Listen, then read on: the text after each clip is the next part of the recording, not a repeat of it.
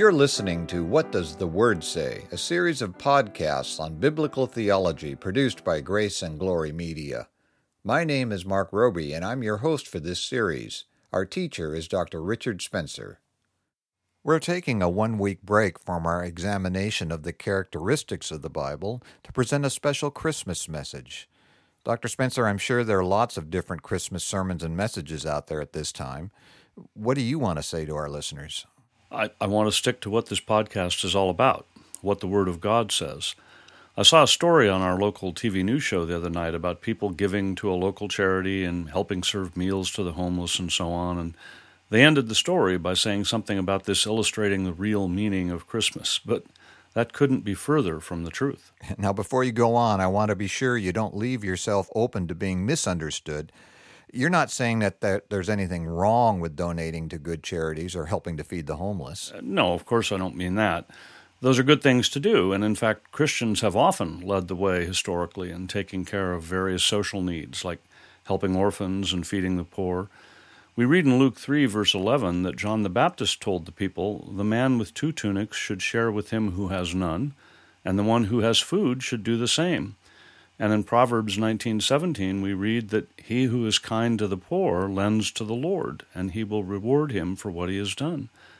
But social activism, or even more generally, statements like the Golden Rule, to do to others as you would have them do to you, or to love your neighbor as yourself, well, biblical and good are not what Christmas is all about. All right, obviously Christmas is a celebration of the birth of Christ. But Christ himself told us to love our neighbor as ourselves, so isn't keeping his commands at least part of what Christmas is about? Not really. The fundamental problem with all such notions is that they are man-centered or anthropocentric, which we have noted before is a characteristic of much of what goes on in the name of Christianity these days. But the Bible is unashamedly theocentric or God-centered from beginning to end. I agree, but Christ came to save sinners, and that certainly seems man-centered. In one sense it is, because it's people who are being saved, but the ultimate purpose of all creation, including the salvation of God's people, is the manifestation of God's glory. So the ultimate purpose of salvation is to glorify God. Through creation and all of history, God is working to make manifest His manifold glory. The glory of His being, of His power, of His holiness, of His justice, of His goodness, of His truth, and of His love. And the incarnation of Jesus Christ, which we celebrate at Christmas, represents the greatest expression of God's love. As we're told in John three sixteen, God so loved the world that He gave His one and only Son, that whoever believes in Him shall not perish, but have eternal life. That is an unfathomable display of God's love for His people. And we should take some time to meditate on all that that implies. What does it imply? First, it implies that we need to be saved. So we should ask, from what do we need to be saved? And the answer is that we need to be saved from the just wrath of God, which is what our sins deserve. All right, you said that's the first thing it implies. What else does it imply? It implies that the price that had to be paid to save us was nothing less than the sacrifice of God's own eternal Son. If there had been any other way to save us, I think it's safe to conclude that God would not have sacrificed His own Son. But the sacrifice for sins had to be infinite, because we have sinned against an infinite, holy God, which means that our debt is infinite, and no mere man could possibly pay it. Therefore, the sacrifice had to be God. Also, because it was man who sinned, it had to be a man who paid the penalty. That fact, combined with the fact that God cannot die, meant that the sacrifice also had to be a man. And hence, the need for Jesus Christ, the unique God-man. Precisely. The atonement of Christ is what the great theologian John Murray called a consequent absolute necessity.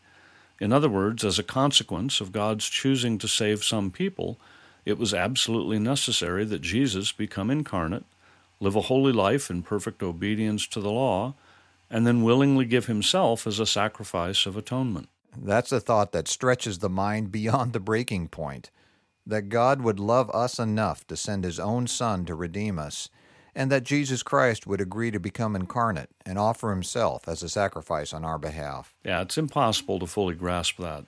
And the main thing I want to do in this session is to have a short meditation on that amazing fact.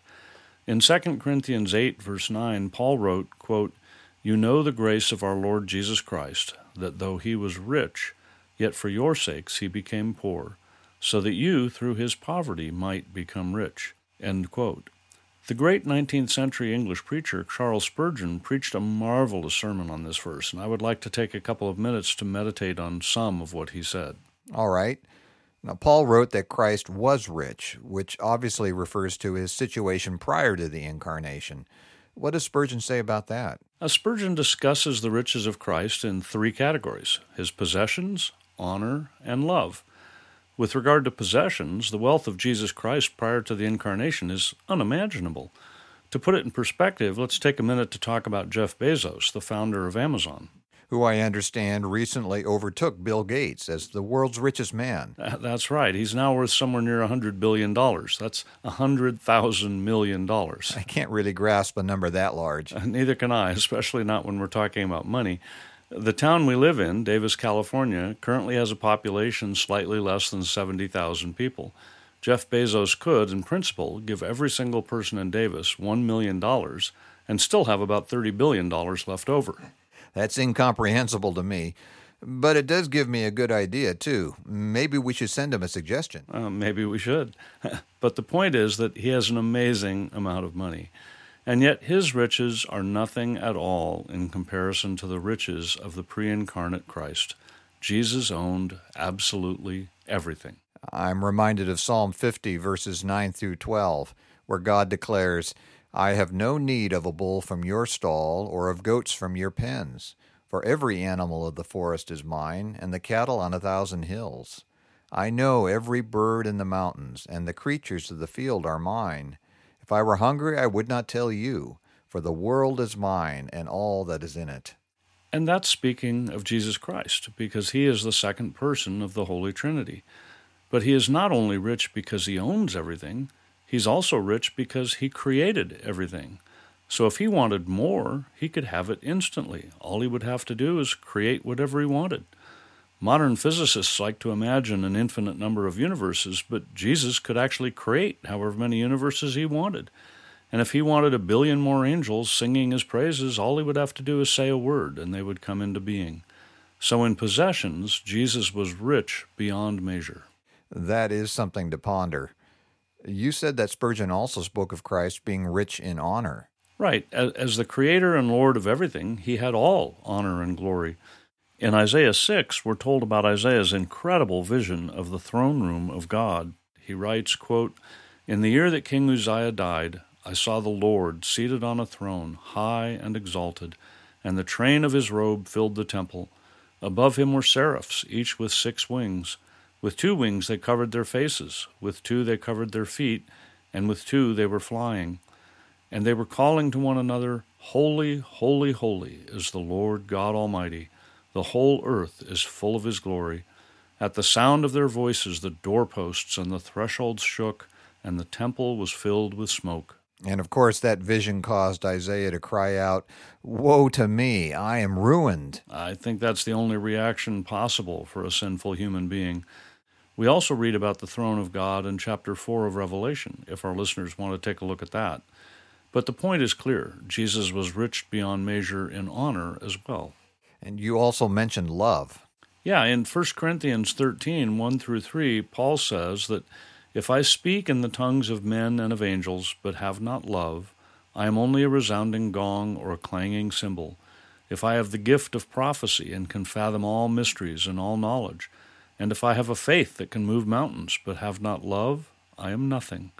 If I give all I possess to the poor and surrender my body to the flames, but have not love, I gain nothing." End quote. And Spurgeon therefore notes that having all possessions and honor would mean nothing if Christ didn't have love.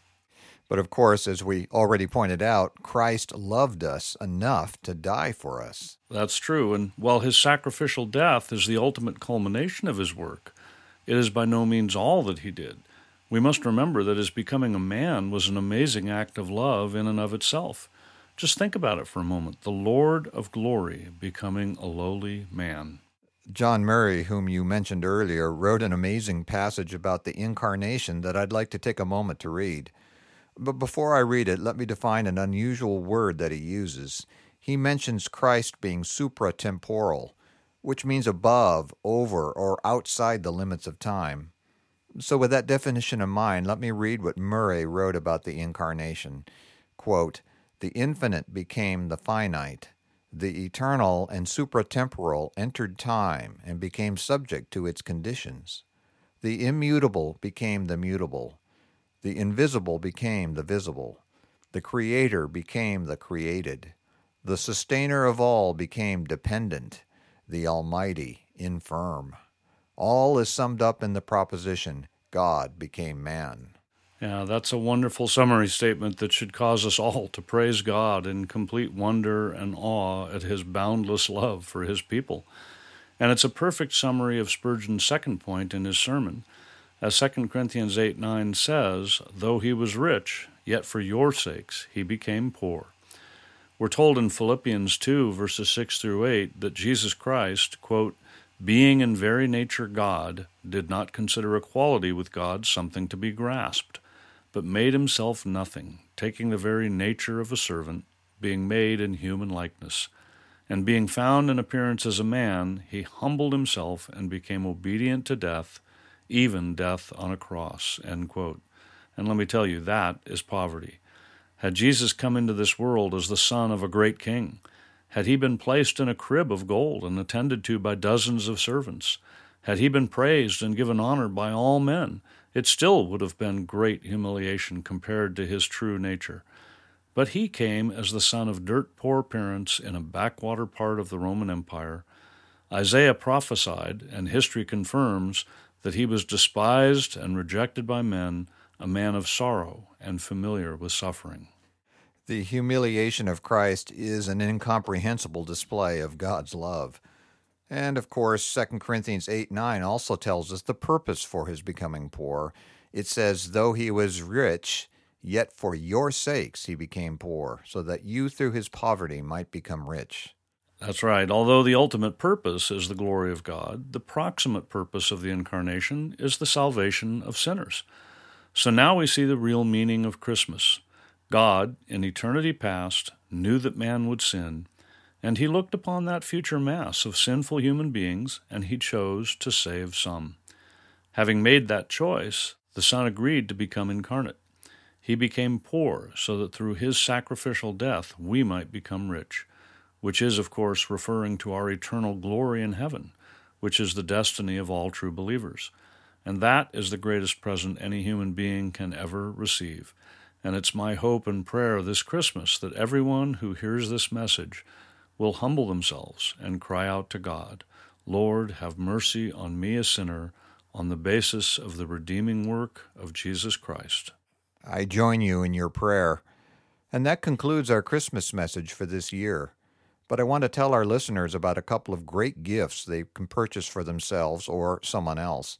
Our pastor's book called Rediscovering the True Meaning of Christmas and his excellent daily devotional called Daily Delight are now both available for purchase on our website or from Amazon. I'm confident that you'll be edified by either or both of them. And I also want to remind our listeners to email their questions and comments to what does the word say dot org. And I, along with Doctor Spencer, wish you all a very Merry Christmas and a glorious New Year. You've been listening to What Does the Word Say?, brought to you by Grace and Glory Media, and I'm Mark Roby. In our next session, Doctor Spencer will discuss the authority of the Bible. We hope you'll join us. The session you heard today is available, along with all other sessions, in the archive on our website at what does the word say dot org.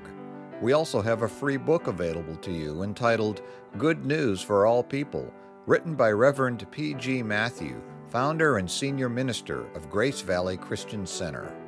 To request your free copy of this excellent summary on the biblical message of salvation, go to what does the word say dot org.